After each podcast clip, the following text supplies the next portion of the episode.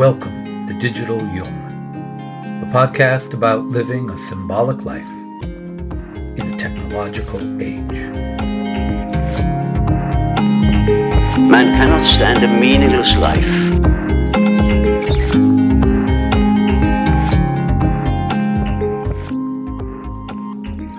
I'm Jason Smith, Jungian analyst and author of Religious but Not Religious Living a Symbolic Life. And in this episode, we look at our complicated relationship with technology and the challenge it poses to our experience of the symbolic life. It's the human soul. That's the buried treasure.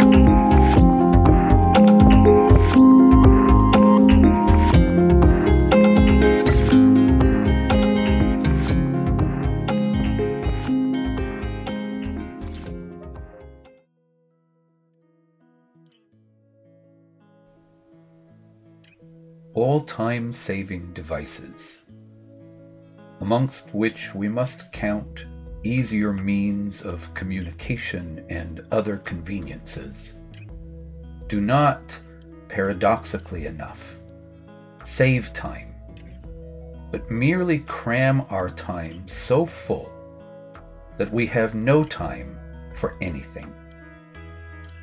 Hence the breathless haste superficiality, and nervous exhaustion, with all the concomitant symptoms craving for stimulation, impatience, irritability, vacillation, etc. Such a state may lead to all sorts of other things, but never to any increased culture of the mind and heart.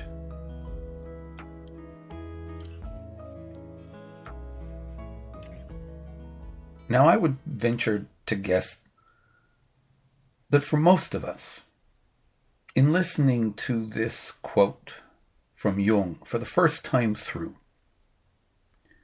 that there probably isn't anything too surprising in what he's expressing.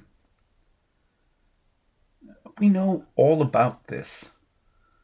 We've heard countless times about the paradox of our time saving devices giving us less time, and how our communication technologies, smartphones, email, text, social media, are a particularly egregious example of this. But what might be somewhat more surprising is that this statement of Jung's was written in 1941, some 80 years ago, well before any of our current communication technologies were even imaginable as anything other than science fiction. The problems that Jung identifies breathless haste, superficiality, and nervous exhaustion leading to increased craving for stimulation, impatience, irritability, and vacillation sound like they could refer as much to this current moment in the world as they do to Jung's own time. And we might be tempted to imagine that the situation is exponentially worse today, given the astonishing proliferation of technologies since Jung wrote these words. But it's unlikely, however, that we could ever really have any exact measure of the relative severity between then and now of the symptoms that Jung describes. What we do know is that Jung was not alone in sounding the alarm on things like this. A decade after this quote from Jung, Alan Watts wrote that what we had come to call our high standard of living was really a violent and complex stimulation of the senses that feeds our craving for distraction, A panorama, he called it, of sights, sounds, thrills, and titillations into which as much as possible must be crowded in the shortest possible time. A little over 10 years after that, the Canadian philosopher Marshall McLuhan suggested that our technologies are not just transmitters of content, but actually alter our patterns of perception. That is, they don't just change what we see and are able to see, but how we see it and how we think. And in the 1980s, the author and media theorist Neil Postman warned that we were amusing ourselves to death. Now, if you think I'm making an argument here about the evils of technology, I'm really not. The fact that I can record this podcast and upload it so that you can listen to it on your smartphone or smart speaker or however you access it is, of course, all thanks to technology, to what Jung refers to as easier means of communication. And even calling this podcast Digital Jung is meant as both an acknowledgement of the fact that the digital age in which we are living is a reality that we cannot ignore or avoid.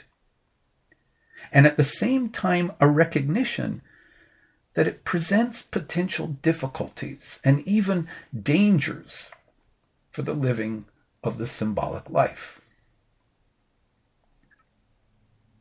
And the issue here as it is with most things regarding the symbolic life, is consciousness. The technological world in which we live is a major component of our physical, psychological, and spiritual environment. And it's crucial that we stay as conscious as we can of how this environment impacts our well being. No medium is excessively dangerous, writes Neil Postman, if its users understand what its dangers are. And so it's imperative that we question not only our technologies, but our use of them. And simply asking these questions, says Postman, can be enough to break whatever spell technology may have on us. And one of the things that we know that technology does is that it extends or amplifies our natural human functioning. So, for example, glasses and telescopes extend the capacities of our eyes. Books and computers, among other effects, extend our memories. But this can work in both beneficial and detrimental ways. In a book called The Distracted Mind, two researchers, Adam Gazzaley and Larry Rosen, note that distractibility is a fundamental vulnerability of our brain. Our brains, it turns out, have an inherent sensitivity to interference, which, they tell us, was not created by technology, but without question has been extended and amplified by technology. So, what our current technological environment presents us with is not so much a new set of difficulties as it is a, a new urgency in relation to these difficulties. But the underlying problem, in many ways, is an age old one. It is, we might say, an archetypal problem. And this is the problem of the mind and how we care for it. It's a problem that has been known and addressed by all the great religious traditions from time immemorial, perhaps most completely and directly by the Buddhist tradition. And so here's a passage from the Dhammapada, one of the core scriptures of Buddhism, that speaks directly to this problem.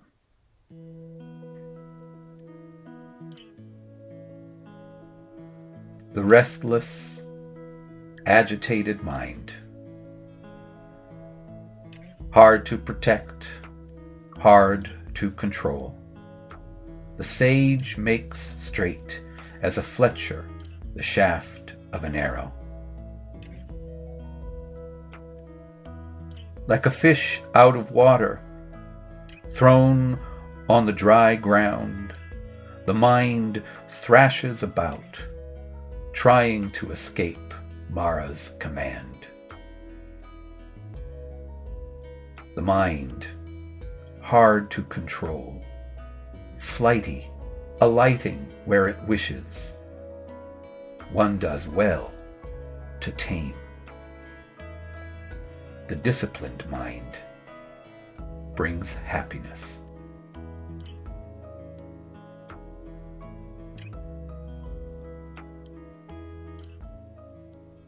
It's hard to protect the mind. On this, both Buddhism and Jungian psychology agree. Too easily, it becomes restless and agitated, and like an arrow that is bent out of shape, difficult to direct where we want it to go. The overstimulated mind is like a fish out of water, thrashing about because it's unable to breathe. And all of these things point to what we suggested earlier that the quality of our environment affects the life of the mind. Like all living things, the mind, in its own way, must be able to breathe. Now, for Jung, technology has its relationship to the human psyche because it's a product of the human psyche. And it's been part of our psychological environment ever since the harnessing of fire. And the danger that it presents comes from the imbalance that results when our technologies cause us to be disconnected from our deeper instincts and from the creative workings of the mind. The disciplined mind, so says the Buddha, brings happiness. For Jung, the disciplined mind, the directed mind, the creative mind is crucial for the growth of culture. Our technologies, he says, may lead to all sorts of other things. He's not, in other words, denying its potential value. But because they also lead to breathless haste and superficiality, or as the Dhammapada puts it, to restlessness and agitation, they can never lead us to any increased culture of the mind and heart. Culture, of course, is the work of meaning. And it is as essential an element of our psychological and spiritual environment as the air we breathe. It is the air, so to speak, that the psyche breathes. Our technologies can do amazing things, but they cannot lead us to an experience of meaning. That is the domain of the mind and the heart. So I want to emphasize here two elements of culture that we can use as our takeaway for all of this. And the first is that while the work of culture is creative work, it's not indiscriminate creativity. It's not just a production of novelties, which, writes Jung, produces only anti culture. So much of our fascination with technology is for the new and improved. But this tends to cut us off from our deeper roots. Culture is that which connects us with the wisdom of the past and which seeks to further its growth in and through our work and our lives. The second element, I would contend, is perhaps the more important one. And that is that culture is born of reflection. And reflection, Jung points out, is not the same as thinking. Rather, it's an attitude with which we confront and experience the world. In the act of reflection, he says, we stop, call something to mind, form a picture, and take up a relation to and come to terms with what we have seen. In other words, reflection transforms a stimulus into a psychological experience. Prior to this transformation, it was just a thing that happened. Now, it's something we can think about, question, imagine, and even try to communicate in some form or another. And according to Jung, it's the act of reflection that makes us human. He calls it a privilege born of human freedom because it frees us from being merely subject to acting unconsciously out of our instincts and impulses. But it's more than just this. The mere act of stopping to reflect, he says, is in itself a spiritual act and this is because it lifts us up out of the stream of events and creates a space in which we can get a sense of the timeless, which is an important condition for the experience of the symbolic life, for the experience of the soul. And the necessary conditions for reflection are adequate space and time in both the physical and the psychological senses. We need what the Dhammapada calls a mind that isn't overflowing, as well as time that is not crammed so full that, in the words of Jung, we have no time for anything. And our problem is not that we need to save time but rather, in a sense, to transcend it. And if we're honest, so much of the way that we use our energy and our technology is not really to save time, but more often than not, to kill time. And that when all is said and done, is the real danger. As if you could kill time, said Henry David Thoreau, without injuring eternity. And so we read in the Dhammapada that there is nothing that can do as much good as one's own well-directed mind.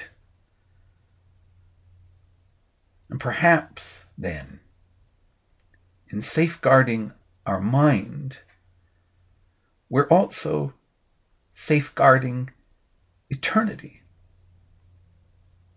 which, of course, is another way of saying we're taking care of the soul.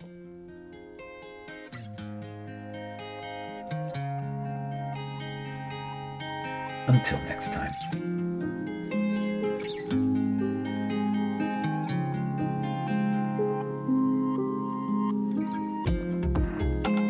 You'll find information in the show notes for all the sources used in this week's episode, as well as links to connect with me on social media.